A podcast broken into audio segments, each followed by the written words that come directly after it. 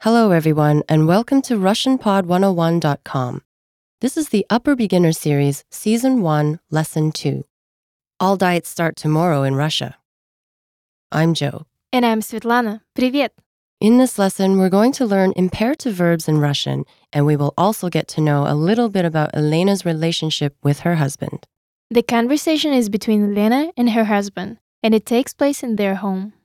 Since the speakers are married, they will be using casual Russian. Let's listen to the conversation.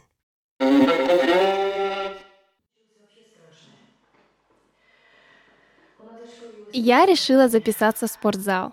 Вот похудею, и ты меня еще сильнее полюбишь. Да я тебя и такую люблю. Хорошего человека должно быть много. Ну да. То-то ты заглядываешься на стройненьких девушек. Э, ну что ты? Все решено. С завтрашнего дня сажусь на диету. Ага. Все диеты начинаются завтра.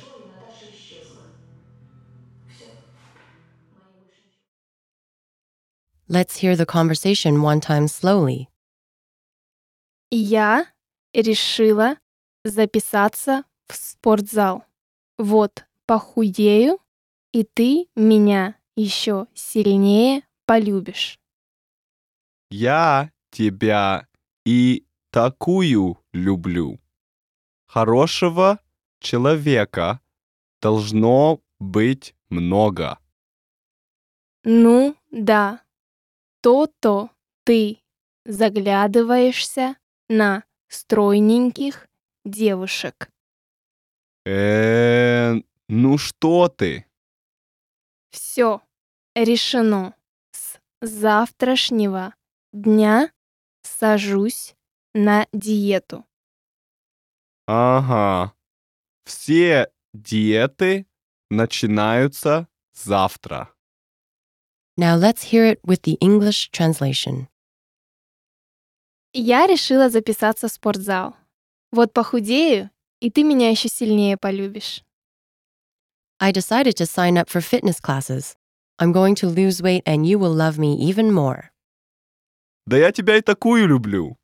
Хорошего человека должно быть много. I love you anyway. The bigger you are, the more there is to love. Ну да. То-то ты заглядываешься на стройненьких девушек. Oh, yeah? So then why can't you stop staring at skinny girls, huh? Э, ну что ты? Hey, that's not true.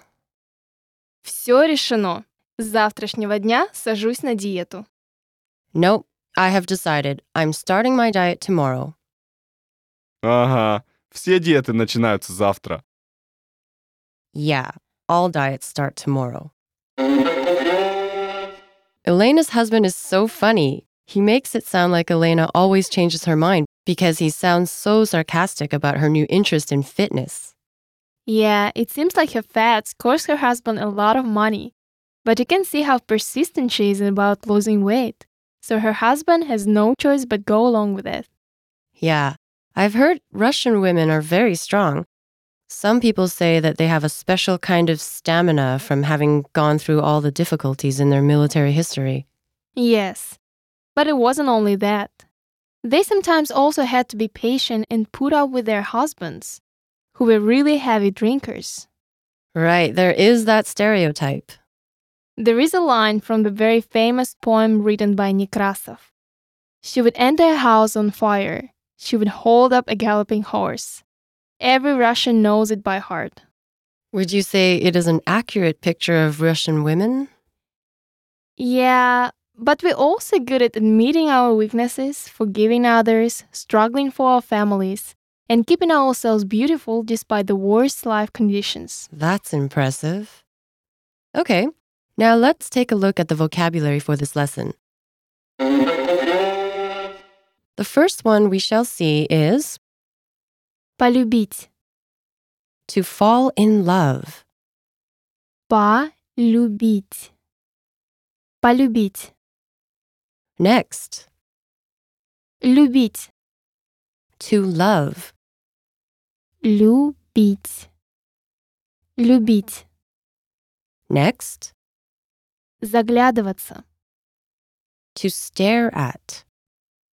Заглядываться. Заглядываться. Next, Стройный.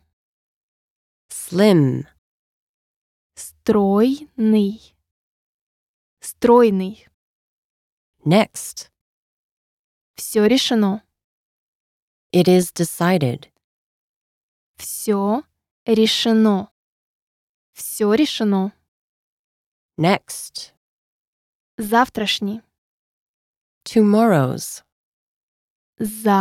Завтрашний. Завтрашний. next. Садиться на диету. To start a diet. Садиться на диету. Садиться на диету. Next, Начинаться. to begin. Начинаться. Начинаться. And last, Такой. such. Такой. Такой. Let's have a closer look at the usage for some of the words and phrases from this lesson. The first word is заглядываться. To stare at. However, a more precise interpretation of this verb would be to stare at something or somebody with great interest, or to admire something or somebody. Correct. The prefix за added to the verb глядеть to look at means doing something with interest and intense concentration. Can you give us more examples of verbs with this prefix? Sure. Another example is читать, зачитаться, Read. To be engrossed in reading. играть, заиграться, play, to be absorbed in a game or games. Okay, I think the pattern is clear. What's the next word? Next, we have a phrase which is relevant to our topic of health and fitness. It is садиться на диету. To start a diet. Actually, the literal meaning of the verb садиться is to sit.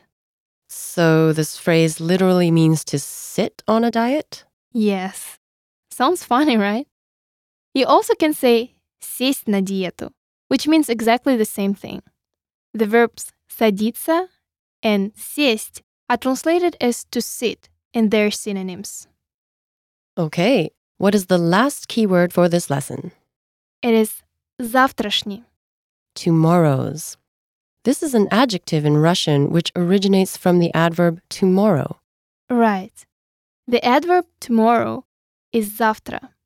We simply add the suffix shin and the ending i to the noun to make an adjective. We'll be using this grammar in the future lesson.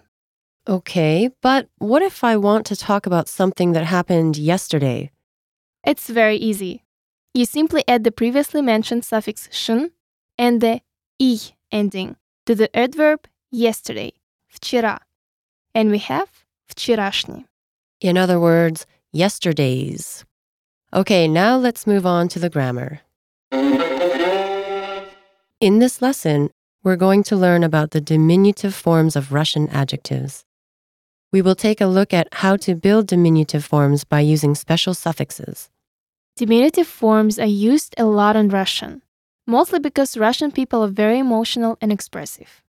If I'm not mistaken, Elena used the adjective slim in the diminutive form, right? Right. She said стройненький, which is different from the adjective стройный. So you use diminutive forms to show your attitude, both positive and negative, towards something or somebody? That's right. In this case, Elena was jealous that her husband was looking at slim girls. So she put the adjective стройный into the diminutive form стройненький by using the suffix yank to show her jealousy. So that's how it works. We need to add a suffix. Yes. The suffixes that are used the most are yank and oink. For example, слабый, слабенький, Weak, feeble. простой, простенький. Simple, plain. Let's see how it works in a given context. Он слишком слабенький для этого задания. He is too feeble for this task. Это платье слишком простенькое, Тебя в нем никто не заметит.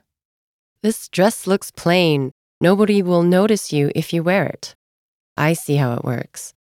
But we have seen the diminutive adjectives only in their negative forms. Yes, they usually take on a form of sarcasm or disregard. Can you give us an example of the positive usage of diminutive adjectives? Sure. We can also use them to show our feelings of endearment. For example, хороший, хорошенький, Nice, pretty, милый, миленький. cute, lovely. So instead of something being simply good or nice, the diminutive form makes it a more affectionate way of speaking about a certain something. Exactly. Let's put them into sentences. Друзья мне подарили маленького, хорошенького котенка. My friends gave me a small and pretty kitten. Ребенок получился очень миленьким на этой фотографии. This child looks lovely in this picture. Okay, that's it for this lesson. Make sure you check our lesson notes for more examples and information. Want a free way to build your Russian vocabulary? Follow our Russian word of the day at RussianPod101.com, See and hear the word of the day. plus sample phrases and sentences. Get these daily vocabulary alerts on Facebook, Twitter, and the RussianPod101.com blog. And add this widget to your own website or blog. They're available in 35 languages. Get these easy instructions at RussianPod101.com. Okay, that's all for this lesson. Thanks for listening, everyone. Пока-пока.